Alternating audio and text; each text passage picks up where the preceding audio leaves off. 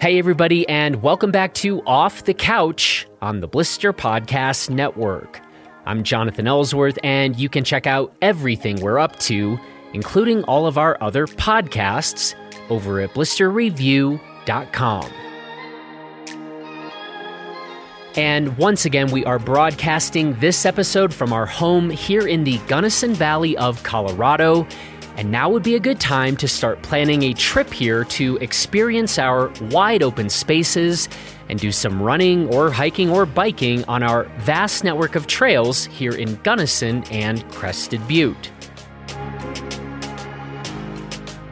Okay, well, today you're going to get to hear me interview my off the couch co host, Brendan Leonard, about his soon to be released and excellent book called I Hate Running and You Can Too. Except it's not exactly called that, but you know what? I'm just to let Brendan kind of explain that one.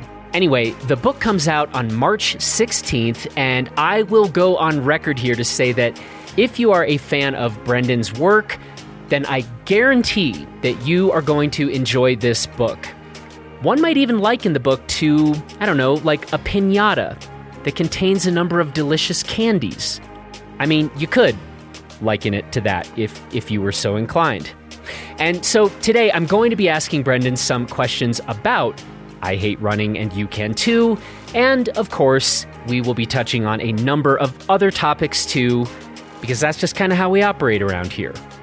So that is what we have on tap for you today. And so let's get to it. Well, Brendan Leonard, my co host on Off the Couch, and today's guest. Look at you wearing multiple hats. I think I think I can handle it. We'll see. I see how it goes. I think you can too. Well, we are very happy here to be talking about this new book of yours. I think the first thing I want to say, genuinely, and I already told you this, I sent this to you, I think, in a text. I think this book has the best table of contents that I've ever seen in my life. That's flattering. That's nice of you to say, but I feel like you maybe just need to read more books or, or look at more books. I don't know. Is that um, right? No, it's I, they the whole book was supposed to be a combination of short pieces about running and then lots of the drawings that I do. And I started out with the table of contents, making it look like a marathon map. So basically, I just traced the New York City Marathon map and drew that in, and we had it in there for a while. I don't know that anybody would actually recognize it because it's just a this weird line. Um, no buildings or no no actual map of New York. Um, but then we ended up kind of going, you know, this should actually fill out the page more. Let's move this up move this down. So it's it's sort of sort of the New York City Marathon map, um, a little bit of it, but I kind of changed the whole thing around. So it is, but it has it's basically it looks like a half marathon map because there's 13 chapters. So between the start and finish, so there's number one, two, three through through 13. So it was fun. It's fun to try to do those sorts of things with with something like a table of contents, you know. Um, but the book is not long enough to be like I don't know that anybody's going to look at these chapter titles and go, "I'm just going to read chapter 7," you know. you um, if you're going to bother to read it, you you might as well just read the whole thing. Yeah, cuz I mean, I think there's only about 12,000 words in here, so that's like couple New Yorker, maybe like a New Yorker magazine article, you know, is longer hmm. than that. So hmm. um, it's pretty quick, pretty quick read if you rip through the whole thing, but hopefully hopefully people take a little bit more time with it than that. I think it's a book that rewards taking taking one's time and uh, it's definitely a book that i think lends itself to like reading a chapter thinking about it for a while maybe reading the next chapter the next day coming back and rereading a certain chapter um, this is a really fun book which we are going to be talking about here today and so i guess we should say the book itself is called I hate running, and you can too. And I think for people who have been kind of following your work for a while, you know, they can kind of nod and maybe have a bit of a sense and probably smile a little bit about this title. But I thought that maybe we should just get started by asking you specifically, like, did you envision a, a very specific audience for this book? Like, did you kind of have that mystical or mythical ideal reader? Uh, I think, yeah, like basically, I was just interested. I wanted people who were interested in running distances, like long, quote unquote, long distances. Whether an interested could mean they've been doing it for 30 years and they just like to read about things like that, or they've been, you know, haven't done it since like high school and um, are like, maybe I could try to run a 5K. So I wanted to sort of capture basically a different take on running. Um, and the original subtitle was A Rational Guide to Irrational Distances. And they thought that was a little too obscure, which is probably correct. Um, so, in, in, my argument in the book, in the I think it's in the introduction, I talk about the idea of running more than like a couple hundred feet is pretty ridiculous on an evolutionary scale at this point in humanity. Like, you know, why would you run? You know, what's the point? You don't need to. Um, so it, it's saying in this, you know, long distance, you know, when you read this book, it should reach all of these people. If long distance to you is a hundred miles, then this should make sense to you. If it's if it's two miles, this should make sense to you too. And um, I just have spent a lot of time thinking about how we think about running and how we approach it, and why people might hate it and why people might love it and why I sort of have a mixture of both when I go out and um, the the title is I hate running and you can too but the on the cover and the inside of the book the A is a heart when it's you know the the A in hate is a heart so there's a sort of a love hate idea that mm-hmm. doesn't translate to like anything like nobody's typing a heart you know like you can't type the heart into Amazon or, or a bookstore and be like, you know, so everyone's going to call it I hate running, which is fine. Um, it's a joke. I don't really hate it. I hate it. I hate it a lot of the time, but not, not all the time. So obviously I keep doing it. So yeah, that, that's who it is. Wait, I'm not sure that that you kind of you wrapped up talking like you you brought your sentences to a conclusion. I guess I guess that was an answer. I guess we'll count that it's for everybody interested in running and, and, why we do it, even though we don't need to, I guess. That, that's probably my answer. I'm thinking about this now. I should have thought about this months ago. You know, who is the who is the target market for this book? I'm like, geez, I don't know. People, Uh, anybody who who gets sucked in by the cover, I guess. When I guess that is an interesting thing. As somebody who, you know, writes quite a few books, I guess I've never asked you this. Do you tend to think of that target audience before you start something? Or are you the person who you find yourself just thinking about a certain topics or cluster of topics, and then you just start kind of producing something and let sort of the audience sort itself out after the fact? Boy, yeah. I mean, I think with this one, that's probably that's probably the book that I've most thought about that. You know, who's who's going to read this? Like, whose whose life are you hopefully going to improve a little bit by by putting this out there for them. Um, a lot of times things just exist out there because they're a good gift book, you know, and I've written those books and that's great, you know. Um, but it's like a collection of information that will be be fun for someone to give someone else. I need to corroborate the statistic I heard one time, but it was something like it was an overwhelming majority of books are purchased for gifts for people. Huh. Which which maybe means they're not even being read. But uh, but yeah, huh. I don't know. I think about yeah, I thought about that a lot with this, and like I just uh, like it's counterintuitive, but I actually wanted to put it out there so people will be more likely to run. Um, you know, I think a lot of people have bad memories of running or like from gym class or track or like maybe we have body image issues and that's why we don't do it or we don't feel like we're fast enough. And i think my experience in the like ra- like running races and ultra marathons is like there's so many people who just don't give a shit that we're just out there doing it. And like when you show up at a lot of these races you realize that that like oh it's not at all like the olympics you know not everyone here is a super athlete you know um, and in, in ultra marathon specifically, you look around and you're like, wow, some of these people are going to finish. And like, if you think about that, and, and then these people are like finishing hours ahead of you, and you're like, well, check yourself there, buddy. You know, you don't know, don't, don't judge anybody by their by a book by its cover. You know, like it's, it's a really fun way to look at the sport where you realize like that's a runner. These people are runners. This is, you know, all these people you don't you may not think if you saw them on the street are runners. They're runners and they're doing it and they're they're going out for hours and hours at a time to do this thing. And not everyone looks like the the super fit people we see when we watch the Boston Marathon or, or the Olympics or whatever. So I want more people to think that they can do it I guess that's what I'm saying in a roundabout way. Yeah. And I, I think the book is really really effective at that and it was funny because I, you know, before I sat down to read it, I, I confess that I was like, okay, listen, I talk to Brendan all the time. I've, you know, been following your work for a long time. Is this book going to kind of feel to me a bit like, yeah, yeah, I, I kind of already know all this. I kind of got all this from Brendan before in other places. And I have to confess, like, it was really kind of fun and delightful how it was all laid out and like really the chapters are really poignant because I mean, here's the other thing, right? When you've said really well, like, I hope this book is a bit of an encouragement to help people, you know, go ahead and get out there. But the fact is, the book really translates well into helping somebody start anything, like at all. Oh, that I think that's um, sort of what I was hoping. I think in the middle, like of writing it, I was going, I could do something exactly like this called "I Hate Work," and it would be like uh-huh.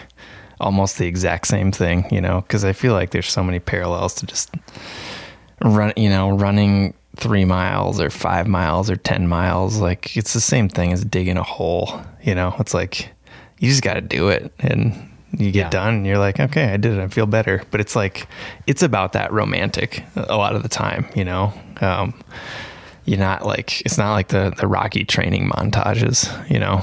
It's not like yeah. glorious with like theme music and you look great and graceful. It's like it's a lot of it's a lot like work. So part of it maybe is de-romanticizing it a little bit um, in order to make it a thing that we all think we can do. I guess I don't know. Yeah, and since you were talking about the rejected subtitle of your book, in a way, you could have also titled this book like "How to Start Anything." Huh. Huh. Jeez. Huh. Yeah, that maybe maybe that is the secondary market is um yeah, like corporate speaking about um this this exa- all these principles that that work the same. Who knows? I don't know. Um, but yeah, I guess how to how to start anything.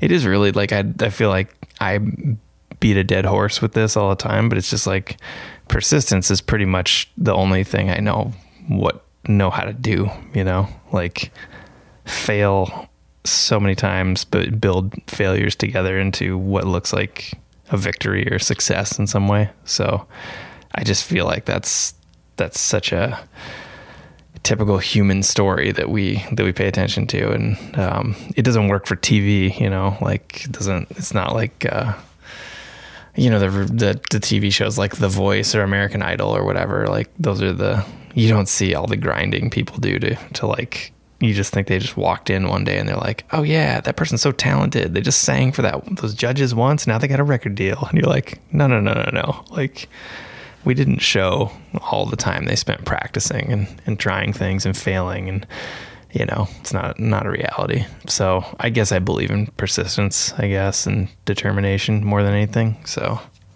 well yeah but it's funny when you talk about persistence to me this book actually kind of precedes persistence hmm. it's it's literally the like how do you go from 0 to 1 and oh. all of the fear that we have or excuses we have or mm-hmm. you know like and i mean that that is an absolutely universal feeling i think so i completely agree with you about like how key persistence is to me this book is before you even get to the hey keep in mind everybody you got to stay on the grind it's kind of giving that permission or breaking down for people how to go from I've never done this thing or I think mm. I'm not mm-hmm. worthy to call myself an artist or a runner or mm. you know or a writer or any anything like that. It was striking me so much from that point of view that I permission to try. Permission like, to which, try. Which is so hard to grant ourselves. Yeah, I think I think a lot of people I notice this like in my in my writing courses that I teach too. It's like I don't think people a lot of times think that it's like they can just be like I'm a writer. I'm I'm going to try writing, you know. It's yeah. like you know, they think there's there's some sort of test you have to pass or something like that or have to have a certain number of readers or whatever. Um, and you know, it, it's same thing with running and writing. It's the same thing. It's just like yeah, just go try, you know, and, and people, I think we think we have to have some sort of, yeah, like permission or whatever. I talked to this, I did a talk um, last January about sort of about running, but it was for a corporate thing. And afterwards, a lady came up to me and uh, she was like, I forget how how we got into the discussion, but she said, you know, I I was always scared to run because my husband was like, basically talk shit about people. Um, you know, like she was like, "Oh, my friend ran the such and such marathon," and he'd say, "What was her time?" And she'd say, "Whatever the time was," and he was like, "That's not very fast." And I and I said, "Does he run marathons? Has he ever run a marathon?" She goes, oh well, no and i'm like who the fuck is this guy like why do why do we care what he thinks like he doesn't know shit you know like and here's this guy like this person you know had completed a marathon which is just this amazing thing that like the first one the first marathon ever run killed the guy right like so you know, anybody who finishes these days, like that's impressive, I think, you know, we're like, we're not dying. He ran 26.2 yeah. miles without dying. And, and this guy's just like going to shit on him because they weren't, because I don't know, they didn't qualify for Boston or whatever. And I think it's so ridiculous that, you know, it's a typical, typical sort of internet type comment, internet comment type of point of view, you know, like, yeah, what? This isn't a big deal, you know, and you're like, okay, well, what'd you do today? You know, um, uh, so I think I think we're scared of it for a lot of different reasons, like you know the ideas that we have about failure and what is failure, even you know, like if and you know what do I you know there's all these there's all these obstacles that people we throw up for ourselves, and it's pretty easy to talk yourself out of almost everything um, that that's uncomfortable in a certain way. So um, it's yeah, I hope to I hope to remove some of those ideas. I guess. I like that. Now you have talked a bit on this podcast about how you yourself got into running.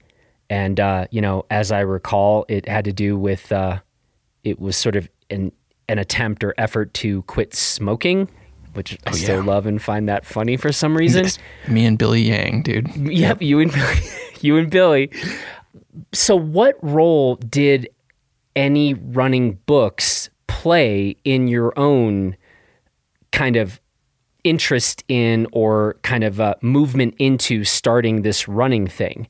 Like when did when did books? I mean, you're a reader and a writer, so when did books, if if at all, start to kind of factor into your exploration of this new uh, activity?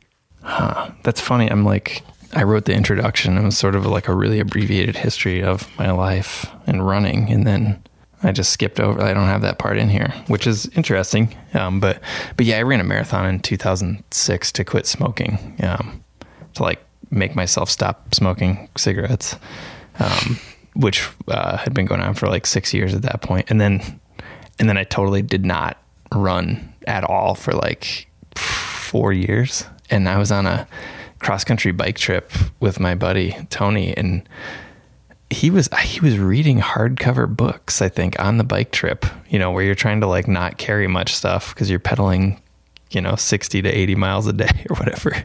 And i remember he threw born to run in my in my stuff. He's like do you want to read this? You know it was like we had been on the road for a month you know riding eight hours a day. And i was like sure whatever you know. And i wasn't concerned about weight because i was carrying like a camera and like a little laptop and all this other stuff. And my bike was a steel bike and I read this hard hardcover book, Born to Run. Um, and there was something, and I think this happened to a lot of people. Um, there was something in the way Christopher McDougall told the stories in that book that made it seem like this really cool thing. You know, like ultra running was this really interesting thing. And not only that, we probably, you know, he was getting injured a lot. So that's that's what led him into writing the book. And I just didn't like running, but I remember thinking, I remember reading basically, you need to sort of change the way you run, like your stride. And I remember I took, I went, gosh, I, we finished this bike tour. So I was in one sort of fit shape. You know, I was really fit. I could ride. You know, like we rode a century with a fully loaded bike with a trailer on it, like a couple, like a day. You know, we were riding 80 miles a day with these big, with these heavy bikes and just crushing and eating six to 8,000 calories a day. So when I got off the bike, it was like, okay, I guess I'm, my metabolism's totally screwed. And I think I was, I went to stay with my parents for just like a week before I went back to work. And I think I went out and ran like five or 10 miles just in like whatever running shoes I had and was like, oh, okay, I didn't die. That seems okay. And, uh, I remember consciously trying to change my stride so I wasn't like landing on my heels. And the first few runs I did, I remember my girlfriend at the time was like, I can't run this slow with you. I gotta, and we'd like run around the park and she'd be like, I'll see you later. And it just took off. And I was like, okay, I'm working on this. So just so you know. And, uh, you know, from there, I didn't do, I didn't do that much, uh, you know, trail running or I would do a little bit of trail running, like some mostly I was mostly hiking and climbing at the time, and um, so I hardly did any trail running until like 2015 or 16. Um, and I'd had this had this conversation with Kelly Cordes, who's one of the most interesting people in, in the world, and he had talked about the idea of being the the conversation was about being hardcore, and he had basically said to me, oh, mountain climbing, like the situations that he had been in, he was like, you just got to keep going or you're going to die. He's like, you know what's way more hardcore than that? Ultra running. You don't have to keep going. You can just sit down at an aid station and be like, I'm done. I, this is stupid. I'll take a ride back and yes, please, I'll have a beer and a bag of chips and sit by the fire instead of finishing the race for another 40 miles. And he's like, to keep going when you have that option is really hardcore. And I think that stuck in my head for several years and, and got me into, that's what got me into ultra running was that idea, thinking about how hard it is to keep going when you just don't, you literally don't have to. Um, because I've been in those, I hadn't been quite in the crazy situations he had been in where you're like going 24 hours without water and like but you know you've had i've had long days in the mountains where it was just like god i just want to sit down and cry you know and of course your only motivation then is just to not get rescued and be in the newspaper or the, the news for being that idiot who like again they went out and they just got tired and couldn't go on anymore. So it had a little bit of that and but ultra running was interesting to me because of that i think. But yeah the born born to run was definitely I think it was huge for a lot of people. I think yeah, it had like two.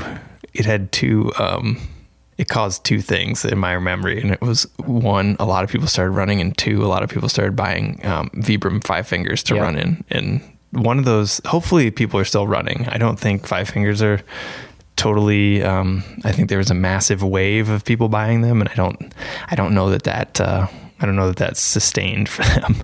Um, but but I, hopefully people are still still running. What I took away with it was from it was not that I needed to buy minimal shoes to run in or like run barefoot, but it was more like yeah. okay, I get this. You need to you need to run differently. That's that's why that's why people get injured and yeah. So that that kind of started it, like slow burning fuse, I guess. It is so interesting, just kind of the the legacy of Born to Run. I think um, it is mm-hmm. such a phenomenal work of of just making running so compelling. And yet I think it is a part of its legacy that there is also kind of this weird thing going on also which is this strong evangelical f- nature or defense of the kind of minimalist movement. And so from like a from a gear review point of view, I don't know that um, and and this is somebody who, by the way, I'm I'm sympathetic with more minimalist stuff. I'm I'm not personally interested in like running barefoot, but I think from a gear reviewer point of view, the book doesn't maybe hold up that well because it maybe doesn't acknowledge that you know certain shoes might just simply work better for certain types of runners. But I don't know. I, I sure have not met I've sure not come across many people in my life where they didn't feel like that book was just an absolutely compelling read and kind of offered a compelling vision of like why running is amazing. Yeah. I feel like I've had a couple conversations with people over the years who were handed that book by someone who uh, was like, you know, I, f- I feel like I don't remember who this was, but they were a runner and they were like said, "Oh yeah, my uh, my dad read that book and was like, you got to read this." And, and I, I, said, "Does your dad run?" Like, no, he he's not interested at all. My dad yeah. golfs. He's like, he loved the book though, so it tapped into something. It was like that. Uh, you know, it's like it's like all of us who probably read Into Thin Air, but have no real maybe interest yeah. in climbing Mount Everest, um, but find it interesting in some in some way. And I mean, it's just the strength of the writing and the storytelling that makes you makes you stick with it. But yeah, I think it reached a lot of people in that way too, which was which was interesting. So I mean, that book, I don't know. That I hope I hope Christopher McDougall got you know I hope he has a nice house because of that book. I, and I think he probably does because it sold so a too. shit ton of books and yeah, made a couple people really famous. I don't know if, um, I don't know if Scott Jurek, you know, would have, I know he was famous in the running world, but I think he got a certain level of fame outside the running world. Uh, the people who would normally have paid attention to, to some of those more, some of those races that he did. Um, and the races themselves blew up, you know, like Leadville, um, things like that that yep. that probably wouldn't have happened if um, if it wouldn't wasn't for that book. So yeah. yeah. I always was under the impression that Scott got famous because of his appearance on Off the Couch. Did I? yeah. That... no, that was that was like uh, 15 years later. Dude. Oh, but, uh, but yeah. Oh, okay. okay. Thanks for correcting the record. Yeah. Um, yeah. So I'm curious how you would talk about how maybe this book of yours is different from I'm going to put it as broadly as possible other running books. I feel like we've touched on this a little bit, but does anything kind of jump out for you um, beyond what we've kind of already said earlier in this conversation?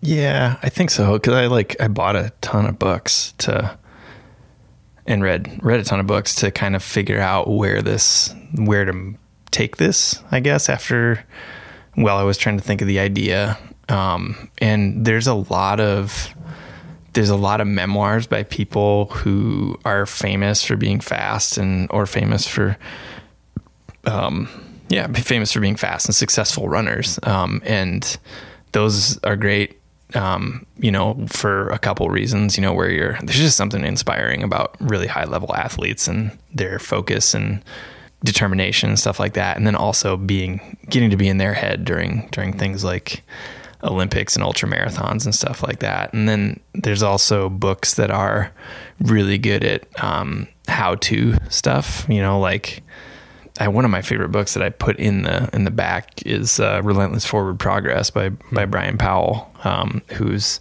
founder of iRunFar, and yeah. that was the book that I read when I when I was like, I'm going to pick up something to try to figure out how to run ultra marathons. And I like to read books, so here's what I'm going to do. And um, and I think he self published that, but it's mm. it's fantastic. It's just like number one tells you things about you know just the specifics of what you need to do. People probably find this information on on the internet, um, in in blog posts or YouTube videos or whatever. Um, but how to prepare for these things, and then just like the mental parts behind it and also just kind of makes you feel better about what you're doing like okay this is normal um, people have survived this and here's here's a training program you know here's some mileage i think i stuck with that training program getting ready for you know it's like a plan for a 50k and then a plan for a 50 mile and then a plan for a 100 mile and i think i loosely followed those to progress my way through those races. Um, so there's a couple different like kinds of books. You know, it's like a memoir, and then there's sort of the how to and I didn't. I wanted to make make mine sort of like an accessory to those where like yeah sure you're going to need that how to information where people are going to let you know what what kind of shoes you want and how much you should run every week and how you should how much you should increase your running every week. And I just wanted to be like nah you can do this. Like you don't have to look like the guy on the cover of that book who's running shirtless and totally ripped, you know, or the or the lady who's exact, you know, running fast and has like four percent body fat, and you don't have to do that. So here, here's this book, and uh, and sort of have some fun with it. So I guess that I I don't know. I think there was a spot in the market, I guess, where it could slide in. Hopefully. Yeah, and I think if some of the books you're mentioning, they're kind of those are kind of how-to books once you have sort of committed to the activity.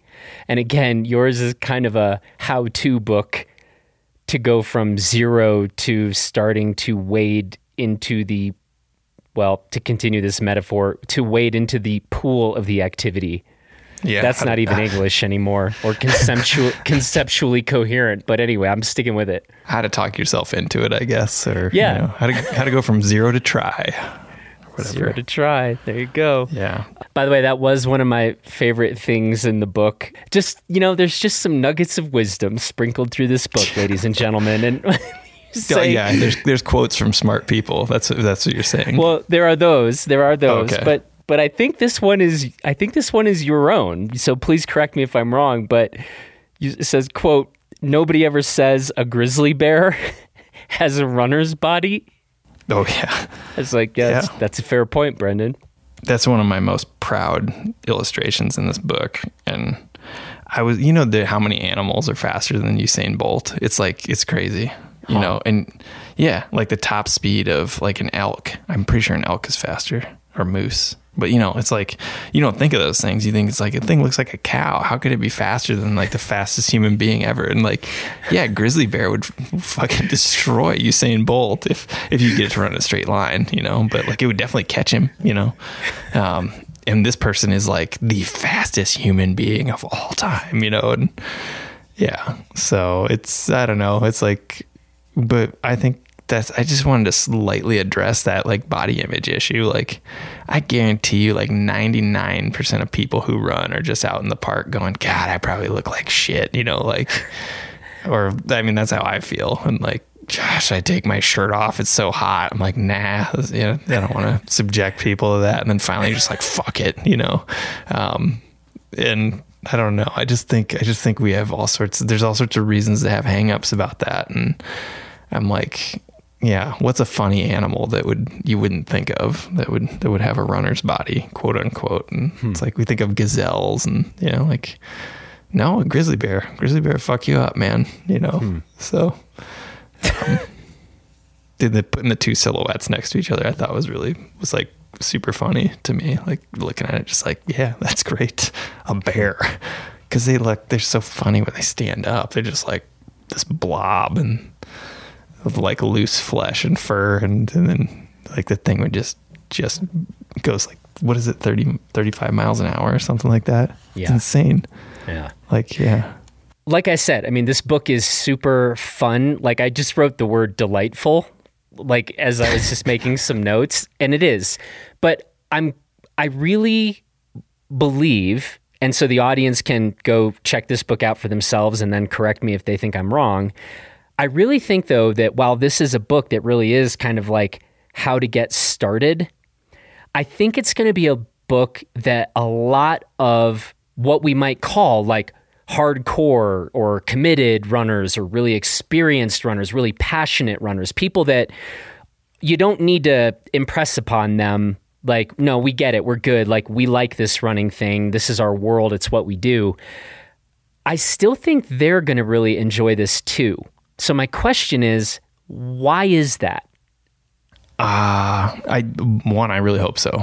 Um, but two, I think like your job as a writer is to try to think about things and put them into words that people like capture that feeling so people can say, ah, yeah, I feel like that too, or I've thought that too. I've just never quite found the words to say it or like you know to put it down on paper. And i think the best writing does that. That's why that's why you catch yourself like oh i gotta underline this or highlight this in a book or this thing that you read. You're like that is so true about my life too you know? And probably some of the most successful quotes you know ever used are, are these things that are true for just thousands and thousands of people. And, and you know you- you're trying like that's what i'm was trying to do is land on some universal things here.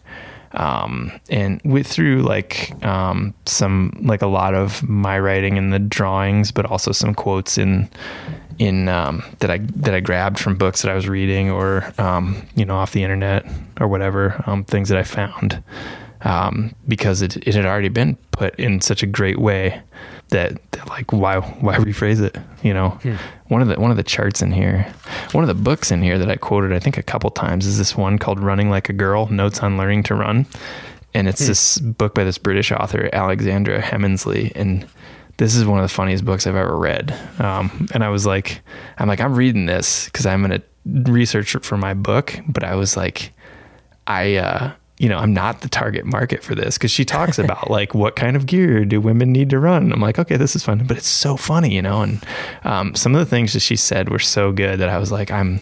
I had a list of like six quotes from her book that I was like going to use, and you know, you can't you can't actually you can't just put six quotes from somebody's book in a in your book. So i think there's two in here. Um, but they were it was just she just nailed it. And it was all it was was this lady starting from zero um, never i don't think she'd run much before at all and training for i think the london i think it was the london marathon when she lived in london.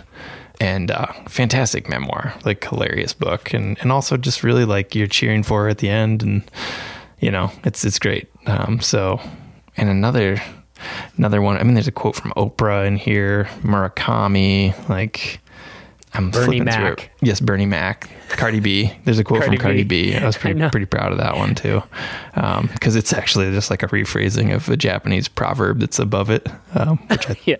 thought that was so fun. I'm like, yep, she's on. She's just so on point with what was going on, however many hundreds of years ago. But there's like a Courtney Dauwalter quote in here that I turned into, basically used to turn into a chart about Yeah. how, how you're doing and how, how to give yourself positive self talk. Um, yeah, there it is.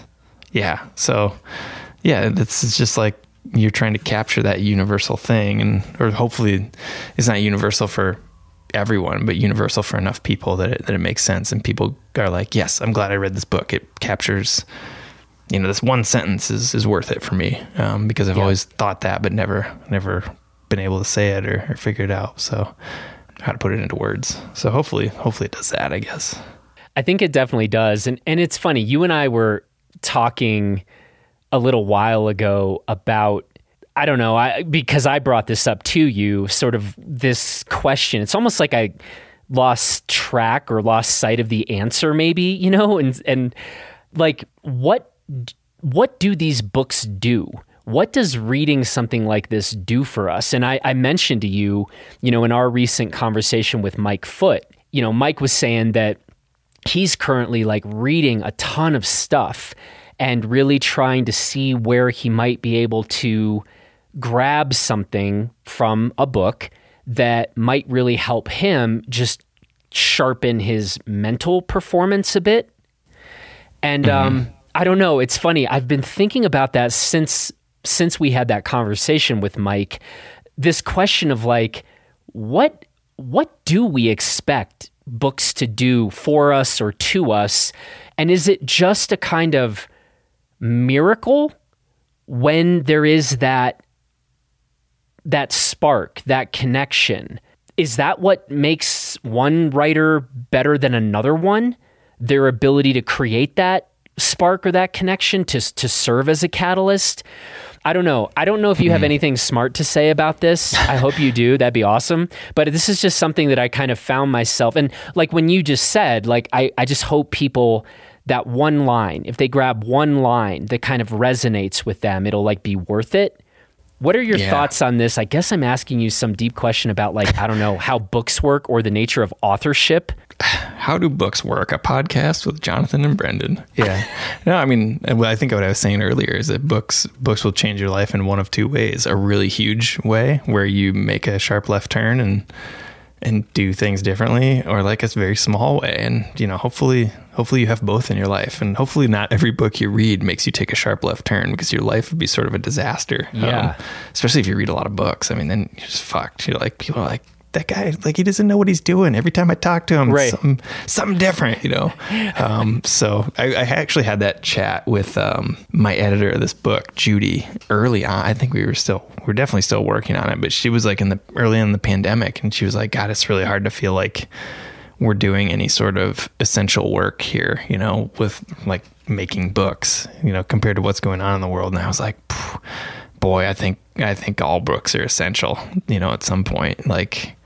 There probably hasn't i wonder if there's been one one written that hasn't, you know, a book that's ever been published that hasn't been read by one person who it resonated with, you know. It's like like did everybody just stop reading this because it was terrible after for 20 pages? I just don't know if that that exists, huh. you know. So the other thing is like more pertinent to what we were talking about before about capturing that that phrase or that sentence that, that you know people believe is true that they haven't thought of before is of that David Foster Wallace quote about books exist to make you feel less alone.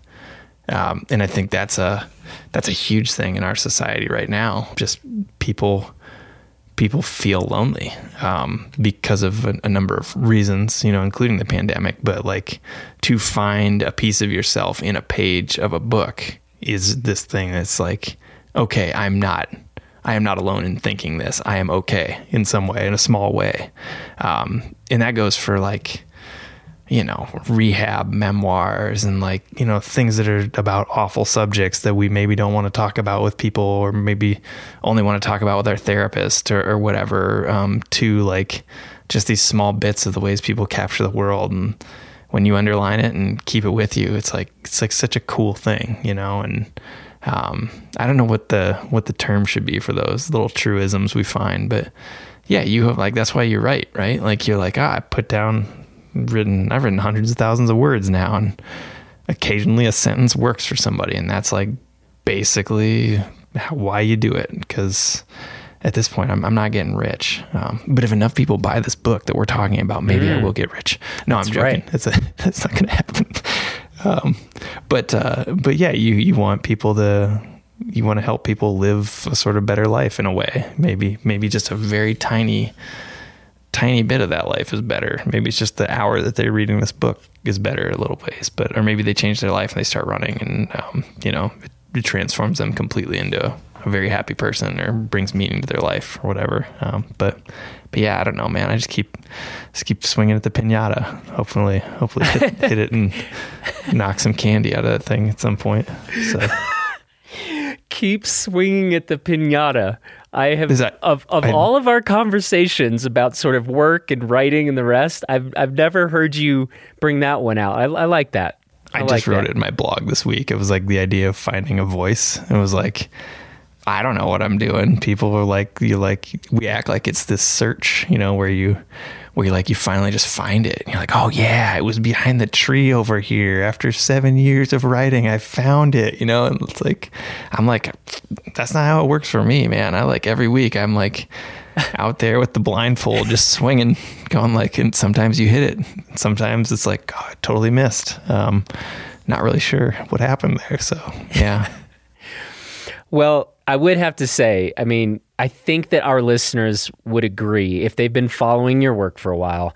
I would say that I think you do have a pretty good knack for finding kind of those truisms that we all kind of instantly recognize and probably kind of wonder like why haven't I thought of it or said it quite like that before? So I think your hit rate on the pinata is is fairly high in this regard. Well, the swing rate the swing rate is very high. So the it's maybe not uh, like it's not like you're batting a thousand. It's like you're batting 150. You know, but uh-huh. if you swing a lot, you'll get a, you'll get some hits. Um, but if you if you don't leave the bench or if you never swing at anything, you're always going to get walked. Uh, to continue the base the baseball right. slash pinata metaphor, uh, but but yeah, I swing a lot, so hopefully hopefully some of this stuff lands. But yeah, occasionally occasionally you hear from you know somebody will comment or something like that like get out of my head or um, i could have written this or whatever and that's what they mean i think is like yeah. oh i think this all the time like you know and sometimes it's just like something stupid it's like i eat toast over the sink too you know or like mm-hmm. whatever um, these ridiculous little things about life but yeah hopefully hopefully some of these things i figured out about running for myself are true for other people too um, I don't know. Why, why are we out there anyway? It's like you're just trying to trick yourself into some sort of exercise and tell yourself you enjoy it, you know? So this is what works for me. Maybe it'll work for you too, but maybe not. Maybe you should do Pilates. But I don't know. Running is running. I think is cheaper actually. So that this um, could also be a possible subtitle. I hate running, and that's why maybe you should try Pilates. I hate running, and you can too. You can also hate Pilates. You can hate, you know, you can hate a stairmaster. You can hate going to the gym. Like all this stuff sucks. It's way, it's way worse than sitting on the couch eating a pizza. But Oh man. So I think also when we were having the conversation with Mike Foote, I think that was the conversation where somehow we got talking about like audiobooks and I think I said like I really want to read an audiobook someday and I said you should write a book and then like I would read it, you read your audiobook. I don't think you loved that idea, but given that you just wrote a book, I thought maybe I could ask you to read a little bit, just a passage from the book that you happen to like, and then this would be kind of like a little mini audiobook. You see what I did there? I'm mixing genres of podcasting and audiobooking. Yes. No, that's yeah, this is this is it's transcendent. It's visionary. It's, it's Yep. disruptive. Yeah. It's amazing. Um yeah, I, I'll um it's funny. I don't think this is ever going to become an audiobook because of all the charts in it. Like there Yeah, it'd be fair. so and drawings. It'd be like, and then here's a drawing of a bear and Usain Bolt, and it, it's kind of funny. You know, like how would you? I don't know how you would make that into an audiobook. But yeah, I'll do. So chapter thirteen is called "Loving Something is Different Than Liking It." That's it's the the last chapter of the book. Um, and yeah, I'm gonna just read a few paragraphs here. When I do speaking engagements about the parallels between work and ultra running, I often ask the audience to raise their hands if they have children. Okay, I say, keep your hand in the air if you love your kids.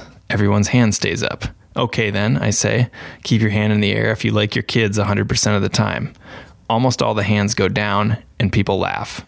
I look at the people with their hands still raised and tell them that we all know they are lying. I, I say it in different words than that, but uh-huh. we've probably all realize that loving someone doesn't doesn't necessarily mean you like them all the time. Even the most doting parents aren't smitten with their kids every moment of their entire lives. But that's okay. Loving someone or something is not the same thing as liking it. You can love your job without liking the Wednesday afternoon staff meetings or the Friday report you write up and send every week, even though you're pretty sure your boss never reads it. You love your kids even though they do things that frustrate you from time to time or occasionally cause permanent and somewhat costly damage to your property. Right, mom? And then it goes into there's a couple charts here about about love and like and the how much you love running parallel uh, or a pie chart about loving running. Um, so yeah, that's it's a discussion. I love that. Uh, I love that uh, idea. I, I literally will say you're full of shit, and then we'll move on to the discussion of love versus like um, in those in those public speaking things, um, if it's appropriate, if it's a you know if it's if it's okay that I use four letter words in the in the in the in the talk. Yeah. So You know, four four letter words like like and love and hate. and yeah. shit. Yeah. Oh, that one. Yeah. Yeah. Yeah. So there aren't that many words in the book. So I probably just read like 2% of the book or something like that. So it's only, I think it's only like 12,000 words, like I said. So, um, Well, if people are interested in reading the other 98% of the words, when does this book come out and where can people find it? Uh, Mar- it comes out March 16th. And basically, if you Google I Hate Running book, it'll pop up. Um, people, you know, of course, they're going to buy books wherever they want to buy books. Uh, oftentimes, Amazon, um, local bookstores, great. Uh, people sometimes will ask, like, where's the best place to buy this book for you? And um, it's it does make a slight difference um, very very slight but i always say buy it at the bookstore you would like least to close. Um, so i think about that. And also um, there's a website called bookshop.org that um, a lot of people are going to now. And it's a fantastic thing because they literally sh- as I understand the business model, they basically just ship books from the same warehouse that all bookstores buy books from, uh, except Amazon. And then, but you can pick your local bookstore and say, "Oh, I want you know my ten percent of my purchase to go to my local bookstore, whatever that is." Yeah, what's uh, what's the bookstore in Crested Butte? Arvin Arvin's bookstore is. Oh, yeah, Townie Books. Yeah, yep. So you can go to, I believe you can go to Bookshop and say, I want my my purchase to go towards Townie Books, and bookshop donates 10% of the or gives 10% of the money to Townie Books. It's this is a fantastic thing that helps bookstores keep open. But if that's if any of that is an obstacle to you buying the book, just buy the book wherever you need to get it. I mean, you can get it at Walmart, I'm pretty sure, or Target. So, um, yeah, it's it's out there, and I will be. It's you can pre-order it anywhere until March 16th, and it'll ship then, or um, after March 16th. I think I will be trying to sell some signed copies on my website, um, which will be a little bit more expensive and slower to ship than anywhere else. Um, but I'll get that going. Get that going later. So yeah, but it's funny. They the publicist said told me like. You know, a lot of people will just say buy it wherever books are sold, but people will actually ask where are books sold. And I'm like, oh yeah, it's interesting. Yeah, so yeah, and it's uh, it's an ebook as well, so it's on like Kindle and, and other other ebook things. Um, I still haven't seen how it looks in black and white, but I am sure someone smarter than me thought of that um, when when they were putting this together. So um, it should be it should be cool. I can't wait to see it on on Kindle too. Um, and I think that actually comes out like March second. So if you order the ebook, it's two weeks um, two weeks earlier than than the actual book. Well, hey man, it's a really cool, fun book. I should say it's a really cool. I should say it's another really cool and fun book. So I think I speak for a lot of us when I say I'm grateful that you keep swinging at that pinata. We all seem to be the beneficiaries of your of your swinging. I don't know that I need to tell you to keep up the good work because I think even if I don't tell you that, you're probably going to at least you know keep up the work. Uh, seems like a thing I know about you at this point. Um, but this is another cool addition in your collection, and uh, excited for people to check it out. Oh, thanks, dude. Yeah, I mean, keep up the work and some of it'll be good, I guess, maybe is what yes. you want to say. yes, exactly. Yeah. Keep up the work, and sometimes some candy will fall to the ground. right. Yeah. Right. Yeah. yeah. Hopefully, this is a case of the pinata blowing up and, you know, candy going everywhere. Candy yeah. everywhere. Candy for days. Absolutely. Um, hey, man, thanks. Thanks for the fun conversation. Uh, and uh, yeah, uh, thanks for the book. And um, hey, everybody, go get that book. And uh, on that note, we'll talk to you, the listeners, real soon. And Brendan, um, I'll be talking to you, I'm sure, on this podcast again real soon. Nice job, you know, wearing the guest hat today. You did good. Thanks. Oh, yeah, it was tough. Thank you. we'll talk to you soon, man. All right. Well, that's it for this edition of Off the Couch. Thanks to Brendan for the conversation and for the great new book. Thanks to the strikingly handsome Justin Bob for producing this episode. And from all of us here in Gunnison and Crested Butte, Colorado, please be safe. Please take good care of yourself and everybody else. Please keep moving forward. And we will talk to you again next week.